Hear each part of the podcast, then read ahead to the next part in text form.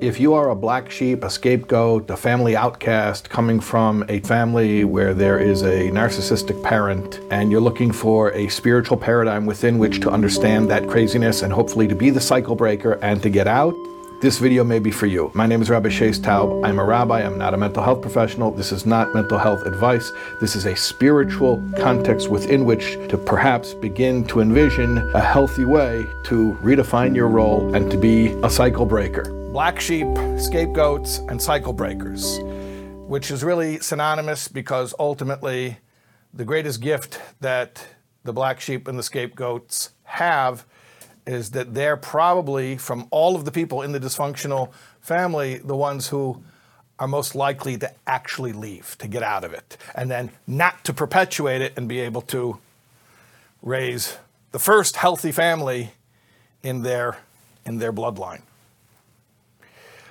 So, where, where am I supposed to begin here? Like I said, I'm not a healthy, uh, not a mental health professional. I'm not a psychologist, not a therapist.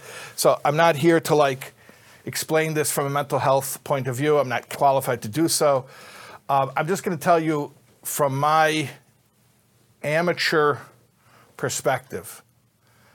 Here's, here's what I see. Here's what I see over and over again. You have a family where you have somebody, a parent, who nowadays it's pretty common to call them a narcissist somebody who is self consumed and a perfectionist and can never be wrong. Can never be wrong.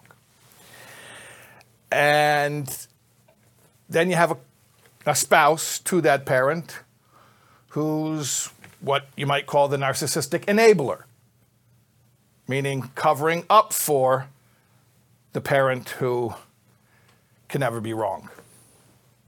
And usually that that spouse is a very broken person, which wouldn't really shock you. Uh, because if you're married to somebody who has zero compassion, empathy, humility, you, you would be exhausted too. So that, that person ends up being a very, very sad and broken person, um, a shell. And then you have the kids.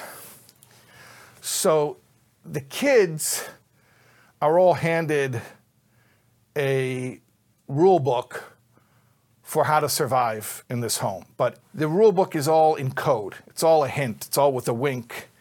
Uh, it's not explicitly stated anywhere, but people learn these rules so that they don't become the object of the narcissistic wrath. And basically, the rule book, there's really one major rule, which is that the, the self consumed, immature parent can never be wrong, ever, can never be wrong. And then the, the, the siblings, the kids, what happens is very often there's a there's a a child who's chosen. And why is this child chosen? you know, you could form theories about it. Other times it's hard to say why why that child. But this this is the child who's singled out as the scapegoat. And by scapegoat, I mean literally um, they play the role that the actual, you know what the actual scapegoat is? I mean, so, oh, I am a rabbi, so this I can actually speak with authority about the scapegoat. Uh, in the times of the Holy Temple in Jerusalem, on Yom Kippur, on the Day of Atonement. So part of the ritual was that there was a lottery which randomly selected a goat. One goat was a sin offering, but the other goat would be the scapegoat. And they would take him out outside of the city to a cliff, and they would toss him off a cliff, and that was part of the atonement of the people. Now, I'm not going to get into a whole discussion about whether that seems barbaric to you and um, probably most of us today have a hard time automatically relating to animal animal sacrifice to begin with. Um, that, that's not my point here, and I don't want you to get distracted uh, by that. But the metaphor is what's important here. That just like there was a scapegoat in the Holy Temple that would carry the guilt of the people, so too there's this child who carries the guilt of the family, more specifically, the the shame of the shameless parent, meaning there's a parent who's acting shamelessly but will not own up to their shameless behavior. Somebody has to bear that guilt. It is transferred onto that child. Why that child? I don't know. Much like the, scape, the scapegoat in the temple was chosen at random, sometimes this selection seems to be pretty random. In other words, it has nothing to do with the child's behavior. It's not like the child did anything that they would be more worthy of blame in the family than anyone else. It just becomes this is the person who is the go to object of blame to the point where that becomes the in joke. You know, who broke it? Oh, so and so. Oh, who didn't put such and such away? So and so. Oh, who parked the car wrong? Oh, so and so. Who didn't clean the dishes properly? So and so. It's always that's the person who got everything wrong. Why are we late? Who made us late? Oh, so and so. The siblings obviously are living in terror of becoming the scapegoat. So it's kind of hard to really blame them, especially when they're children, uh, for being complicit in this sick pattern. But they are going along with it because they're relieved it's not them. To make matters worse, sometimes you even see that one of the other children has been selected for another role that sometimes they call uh, the golden child, the child who can do no wrong. So that you have the child in one family who can do no right, literally is always at fault, and then you have the child who can do no wrong, who's always good. The, the child who can do no right not only can do no right, but if they ever expre- express any type of pride or satisfaction in their accomplishments, they will be torn apart to pieces. Like they come home with a good report card and they just want to show it to their parents and be like, hey, I worked really hard this semester, I got good grades. They will be thoroughly punished for that. Why? Because they're messing up the whole scapegoat system. Because you need to be the one who's full of shame and blame in order that the narcissistic parent can be spotless and flawless and completely without guilt. So when this scapegoat child has any sense of accomplishment or self esteem, that's going to be totally demolished immediately without mercy. And of course, you, you could understand why somebody who grows up that way would have a really hard time having any sen- sense of self worth. Um, you could also understand why someone who grows up that way would have a really hard time uh, trusting people. Uh, you could also even understand why, when they do form bonds, very often they look for, perhaps unconsciously, that which is familiar, and they are attracted to really abusive, humiliating relationships. Often. At any rate, so I'm out of my element. I'm just speaking about something really without any authority. I'm just describing a pattern that I've seen and for whatever it's worth, I don't know if you relate to it, you don't relate to it, if you believe me, you don't believe me, but it's common enough that I can, at this point, I can spot it pretty quickly when somebody starts talking to me, and within 30 seconds of their story, it, it's pretty clear that that's what the, what the story is.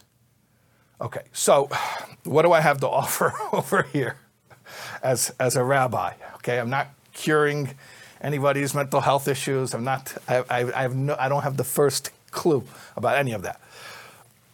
Here, here's what I can tell you.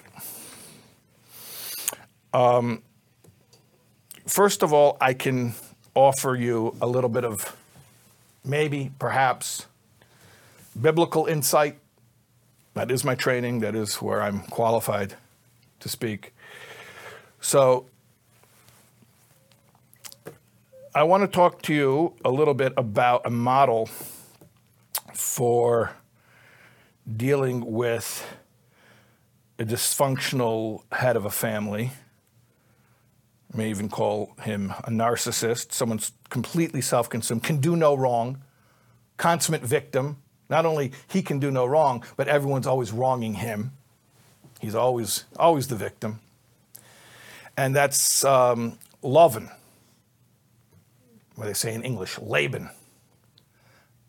Lavan was the father-in-law of Yankov Avinu, of our forefather Jacob. So he was pretty abusive. He took advantage of his son-in-law Jacob, put him to work, and he changed the deal. That's what they always do. They change the deal. Just when you think that you've learned the rules, they change the rules on you. Because if you succeed, you're not allowed to succeed. You have to fail. So if you succeed under one set of rules, they'll, they'll change the rules to make sure that you fail. And that's what Lavan did with Yankov. He changed the rules on him, changed the terms of the agreement over and over again.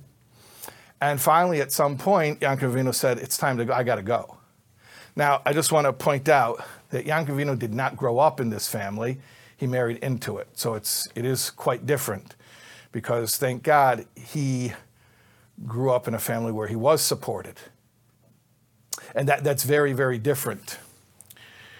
You know, you, you, you can tell when you talk to somebody how developed they were when the person who crushed them entered their life. It's, it's very obvious the difference between somebody who was crushed as a child, usually almost always by a parent, or somebody who got tangled up with a sick person when they were already an adult and had a more of a formed sense of self.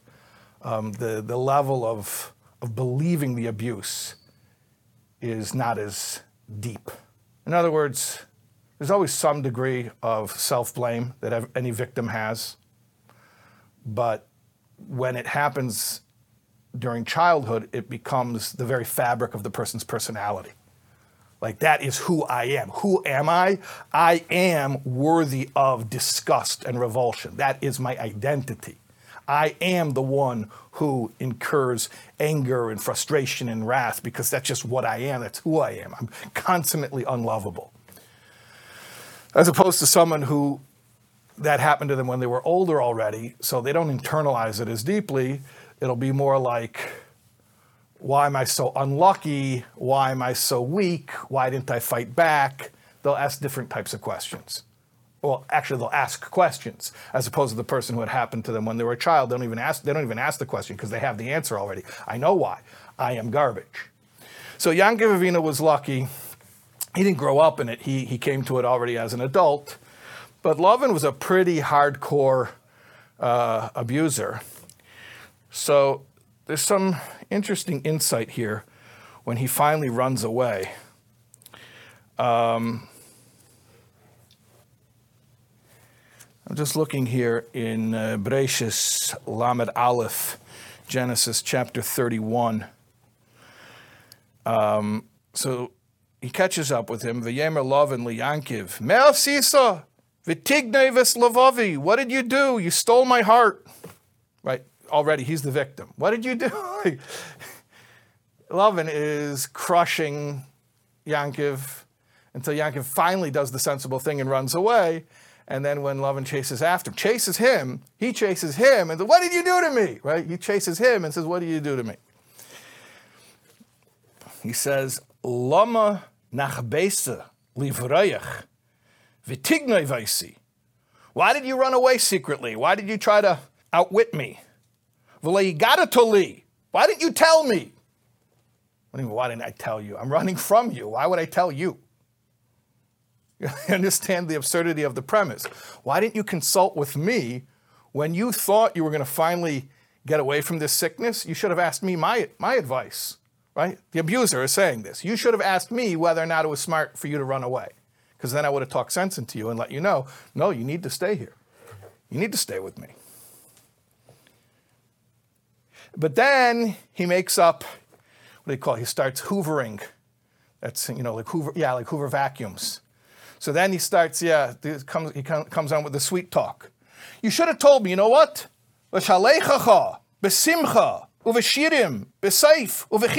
I would have sent you away with gladness and with songs and with instruments. I would have made a party for you. Sweetie, why didn't you tell me you were breaking? I would have made, you could have left, of course, you could leave, and I, I myself would make the party for you. And then you start thinking, oh, well, maybe, maybe why, why am I running away from this person? This person is so good to me. This person would make a party for me.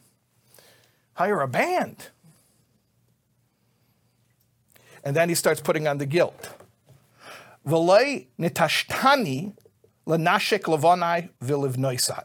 You didn't allow me to kiss my sons and my daughters. That means Yankov's sons and daughters, or daughter, who and also who, who were Lovin's grandchildren, and also Lovin's daughters, who were Yankov's wives. Like, how can you do this to a Zayde? How can you do this to a harmless grandfather? You don't even allow me to kiss my grandchildren. Starts putting on the guilt. He tried to destroy Yankov. When Yankov finally breaks away from it, comes after him with the guilt. How can you do? You don't let a grandfather kiss his grandchildren? How cruel could you be? Right now, all of a sudden, they start talking about the cruelty. The cruelty, right? Ata hiskalta asu. You've acted foolishly. Now he makes you feel like an idiot. And if you've been in his grasp for long enough, you start questioning yourself maybe I am an idiot. This is a dumb move. What did I do this for? Now watch what he says. Yesh yodi ra. I have the power to do bad to you. It puts you in your place, intimidates you. You know I could I could hurt you if I wanted to. I'm good. I'm compassionate. I'm magnanimous, so I'm not going to hurt you. Even though he did hurt you already thousands of times. But now he starts saying, you know, I could hurt you. That's that threat that's like inherently gaslighting. No, I didn't say I was going to hurt you. I said I could hurt you. I wouldn't hurt you. Right? You can't nail them down, even if you record the thing. I didn't say I was going to hurt you. God forbid. I said, you know, I have the ability to hurt you.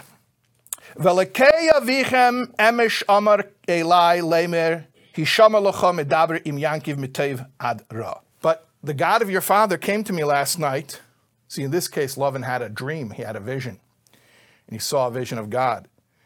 And he came to me and he said, Be careful, don't speak to Yankiv, good or bad. That's a miracle that plenty of people in that situation would love to have, that God would come down and tell the narcissistic abuser, you know what? Don't talk to them. Okay, I'll only say nice things. No, not even nice things. Don't talk to them, good or bad. Leave them alone. Viata, now he says, Hole cholachta, going you have surely gone. Ki nichsoif nichsafta, because yearning you have surely been yearning. Levesavicha for your father's house. This is a very strange verb form, this double verb form. This is used biblically to describe an ongoing activity.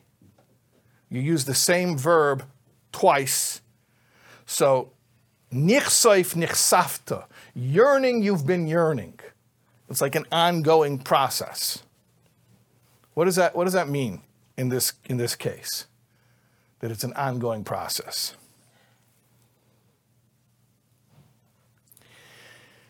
Lovin is telling Yankiv, this is not the first time that you've tried to leave me. So why is this different? Why do you think this time's going to be for real?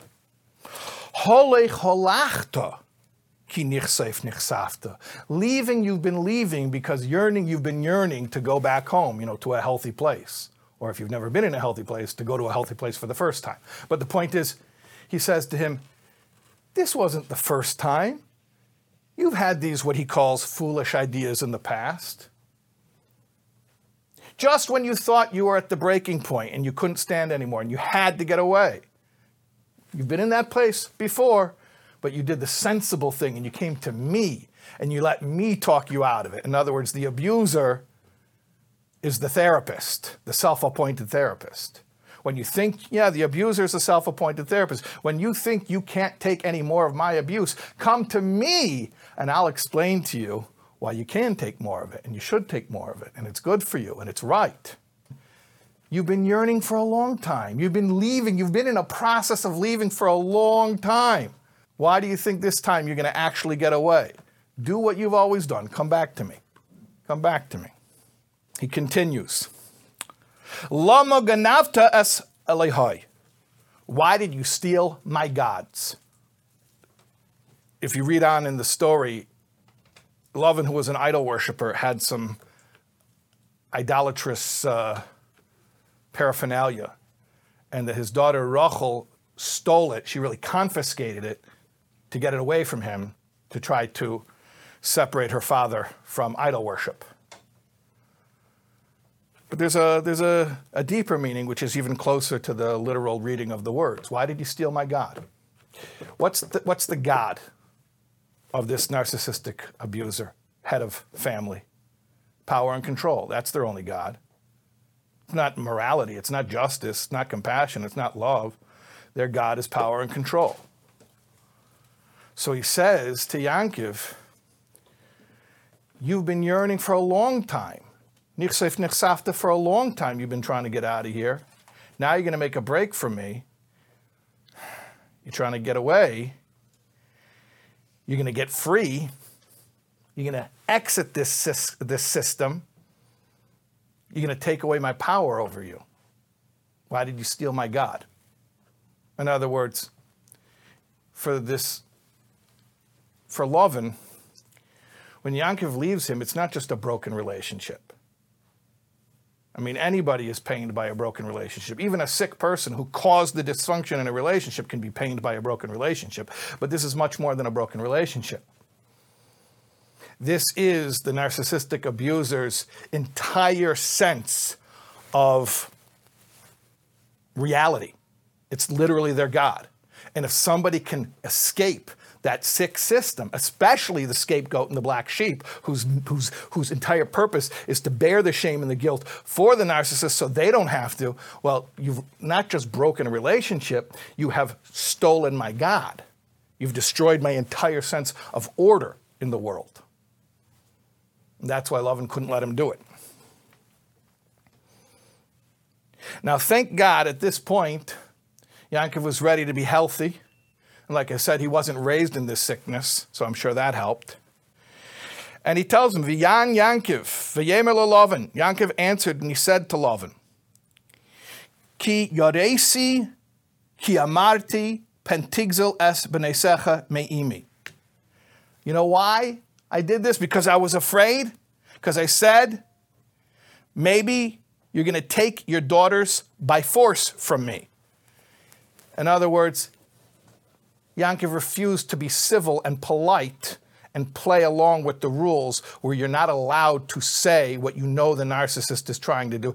He was done with it. He said, You know why I did this? Because if I would have told you I was leaving, you would have taken my, my family from me, which, which Lovin feels is his family. It's, it's his daughters, it's his grandchildren. And there's a whole story. Uh, there's a distraction about looking for the stolen idolatrous paraphernalia. But I just want to go to the end of the story where uh, finally there's the, the parting of ways. Ve'yicher Yankov, Yankov got angry. The Yadav Belovin, and he was fighting with Lovin, which is healthy, it's good. V'yan Yankiv v'yemel Lovin. Yankov said to Lovin, Ma pishi, what is my transgression? Ma chatosi, what is my sin? Ki dalakta acharai, that you ran after me. It's not even relevant what Lovin will answer, what charges he'll make, what he'll fill in the blank, trump up some charges. Yankov is able to stand up and say, what, what did I do? Tell me what I did. Now, Yankov at this point doesn't care what Lovin's answer is. The point is, I know I did nothing wrong. I'm not complicit in my own abuse. So, enough of that. We're done with that. He tells him the history. This 20 years I've been with you. Your ewes and your she goats didn't miscarry, meaning Yankov was the job he had, he was a shepherd. So he's saying, I took care of your sheep, I took care of your goats, I took care of your animals. And I didn't eat your rams of your flock. I didn't embezzle from you. I've been totally straight with you, even though you've been very manipulative with me. And he explains to him that whenever there was a loss, I incurred the loss. If an animal got devoured in the field by a predatory animal, I didn't bring it to you and say, oh, there's a loss. Yaakov says, I didn't do that with you. Anohi achateno. I absorbed the loss. Miyodi tivakshena. And you, you exacted payment for even things that were beyond my control.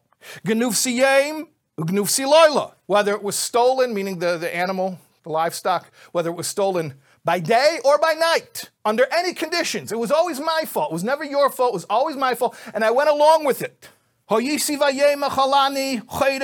Thus I was in the day, ate away at me. V'kerech balayla, and the frost at night. V'tidad shnasai me'enai, and the sleep fled from my eyes. I didn't sleep. Zeli esim shana bevesecha. this 20 years in your house. Avaraticha, I served you. I served you 14 years for your two daughters. That itself started from a manipulative, from a, from a swindle. Remember that he thought he was marrying one daughter and he pulled the old switcheroo on him. I've been trapped here because you messed with me from the very beginning. And then after those 14 years, I did another six years just working for you because I felt I had nowhere else to go. I had no other option. So I just kept with you for another six years.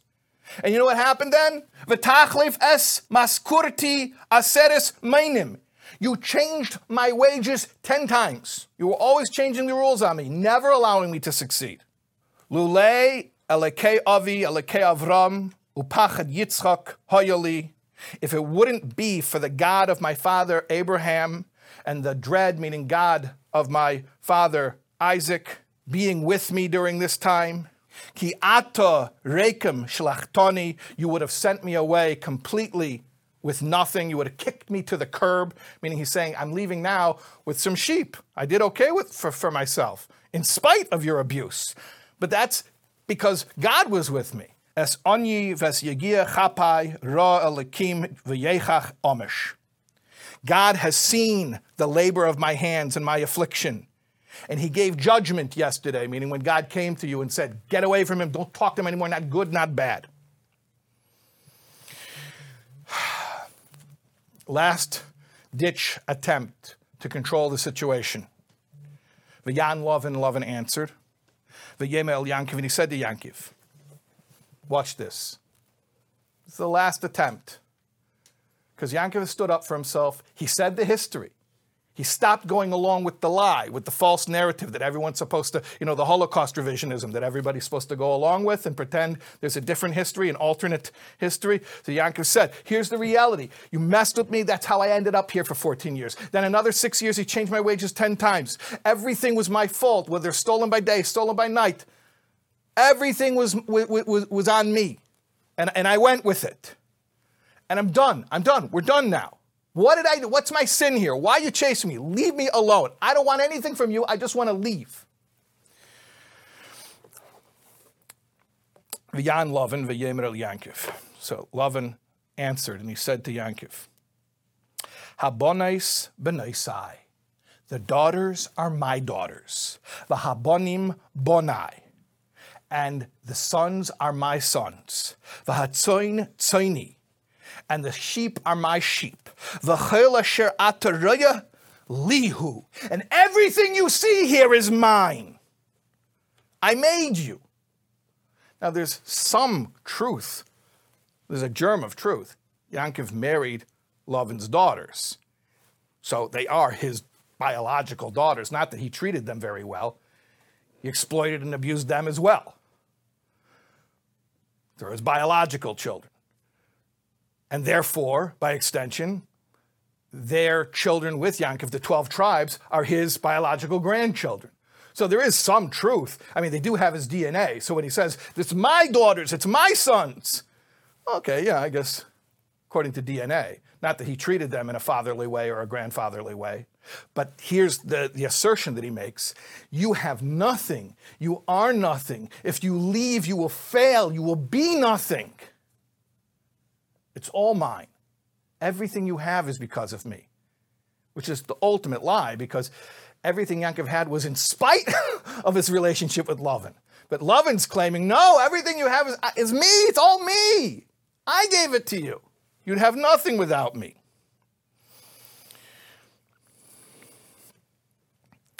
But he sees he lost. There's no way. Yaakov's gone. He's leaving. So what happens? Va'ato now, Lavan says, Lacha nikrasa vris. Let's make a covenant. Let's make a peace treaty. When he knows there's nothing else left to do because he sees that the scapegoat is leaving the dysfunctional family system. So he says, But listen, okay, you want to leave, but you know I have to protect myself. The abuser has to protect himself. I have to protect me. We need a peace treaty here. I need you to sign an agreement because, you know, I don't know what you could do. You're, you're, not a stable person. We all know that you're not a very trustworthy person. I don't know what you're liable to do to me. And you don't have me advising you anymore, so you're going to be very unstable. So he says, so let's make a deal. Ani I and you. And this will be a witness between me and you. What was the witness between them? There was a stone. It says in the next verse. V'yikach Yankiv oven. Yankiv took a stone. And he propped it up as a, as a monument. It was a demarcation line, actually. It was, you stay on that side, I stay on this side. V'yeme Yankiv le'echov leak to avonim. Yankiv said to his brothers, gather stones. By the way, they were not his brothers. He had no brothers there. They were his sons. He had a healthy relationship with his sons. He treated them as peers. He called them brothers. Gather stones. V'yikhu. And they did. They gathered stones. V'yasu gol. And they made a pile. V'yechlu sham al hagal. And they ate there. That's how in biblical times they would make a peace treaty is you had to have a peace treaty meal, a banquet. V'yikra loy lovin yagar sahadusa. Lovin called that spot, the place of the treaty, Yagar Sahadusa. The Yankiv Karaloi Galed. Yankiv called it Galed, which literally means the pile of stones which acts as testimony. Even when the whole thing is over, it's not over because Lovin still has to have his version of the story. He can't even agree on the name of the place. He has to give it his own name. That's so important. It's so hard to get away from a lovin.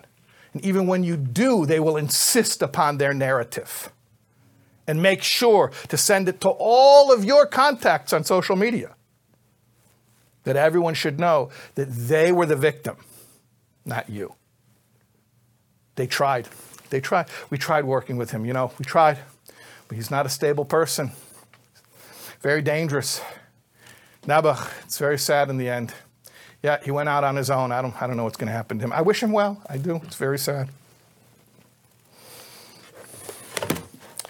Everybody knows on Pesach, we, uh, we mention Lavan, not by name, but by his his nickname, his biblical nickname. You know that? In the in the Haggadah, in the booklet that we follow for the Passover meal, so one of the things that we read is Arami Oived Avi. Yeah, Arami means loven. It means a, trick, a trickster. Arami is a trickster, a swindler. A swindler sought to destroy my father, meaning we, the descendants of Yankiv, remember when Lavan, the trickster, tried to destroy our forefather, Yankiv. We say, Arami Ovid Avi. This is, by the way, a verse also in the Torah. This is Dvarim Chavav Hey, Deuteronomy 26 5 we say, Arami Ovid Avi, a trickster, meaning Lavan, tried to destroy my father. Vayedid Mitzrayma, and he went down to Egypt. Vayagar Sham Bimse Ma'at, he dwelt there with small population. They were just a small family of 70 at that point. Vayisham Gadol, but he became a great nation over there. Otzim V'rov, many and populous. Vayareyu Eisanu Hamitzrim. and the Egyptians treated us wickedly. V'yanunu, and they afflicted us. V'yitnu aleinu aveda kosha, and they put hard bondage upon us. When we're reading this passage at the Seder, the night of the anniversary of our liberation from, from bondage in Egypt. So it makes sense we mention Egypt because the whole thing is our anniversary of leaving Egypt. But why are we also mentioning Lavan? Now you could say, well, that's, that's it's all in one verse. We read the whole verse. Or you could say we're telling the whole history. So we mention Lavan because he's part of the history, right? In the Haggadah, you're telling the whole story. But I'll counter that and say, well, there's a lot of enemies of the Jewish people that existed contemporaneously. We don't mention them. We don't mention Amalek, right? The, the, the arch enemy of the, Jew, of the Jewish people, Amalek. We don't mention them. We don't mention Sichon, Va'oig, the giants who we had to fight against in order to enter the land in the 40th year in the, in the wilderness. We don't mention them. Why do we mention Lavan and Pare, Pharaoh? king of Egypt. Why those two? It's very simple.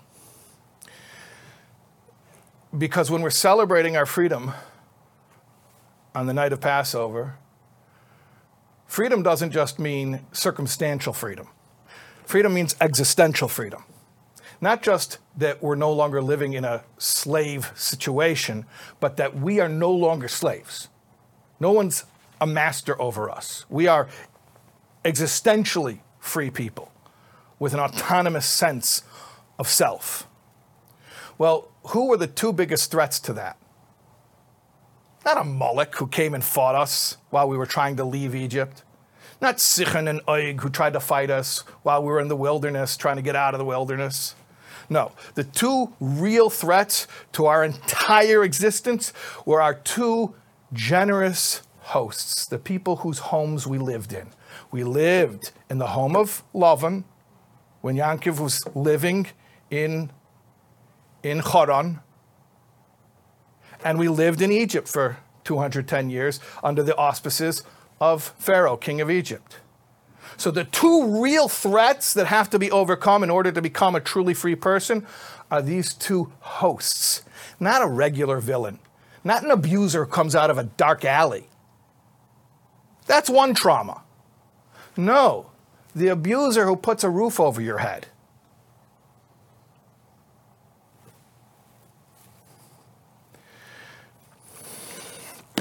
So here's, here's what I want to tell you. If you identify to any of this, if you're part of any of this, let me explain something to you. This is not the reason why it happened to you, because I don't know the reason why it happened to you. I'm not a prophet. I don't know why things happen, especially why pain is given to innocent children and they grow up with, with abuse. I don't know why. So I'm not explaining to you the reason why it happened, but I'm, I'm stating a fact. If it did happen to you, you have an opportunity to do something bold and courageous, and that is to be the first normal, healthy person in your bloodline. And if you were the one who was scapegoated and made into the black sheep, well, maybe the curse is a blessing because if anyone has a chance to get out of this sick system, it's you. Because you're not benefiting from the system. The people who are benefiting from it, they'll perpetuate it till they die. So at least you have a chance to get out of it. And when you do get out of it, I want to let you know that a massive spiritual awakening is awaiting you because that's the only way to survive it. Like Yankov told Lavan, if it wouldn't be for the God of my fathers who was with me this whole time, you would have destroyed me. It's only because I had God. And we know King David says in the Psalms that Hashem is the father of orphans, Avi Yisaimim. Avi Yisaimim. And not all Yisaimim have parents who passed away. There are people who are Lebedika Yisaimim, people who are orphans with parents who are alive. And you should know that when you don't have a loving parent, and it's time now to break free and start fresh and to parent yourself, you should know that your support is coming from none other than Hashem, who is the father of orphans. And for some people, this is a very real thing that Hashem is not just their God, but literally is the father and mother that they never had because their father and mother were, for whatever reason, completely incapable of offering parental love. But Hashem comes forth and gives that love, especially to the people who are deprived of it for whatever reason that I don't understand. I don't purport to explain it. I'm just telling, I'm not giving you it as an explanation. I'm not saying this justifies it. I'm saying it as a fact that the people who break free become incredibly spiritual and have an incredibly close with, uh, relationship with God, and God becomes as close to them as a real father or a mother.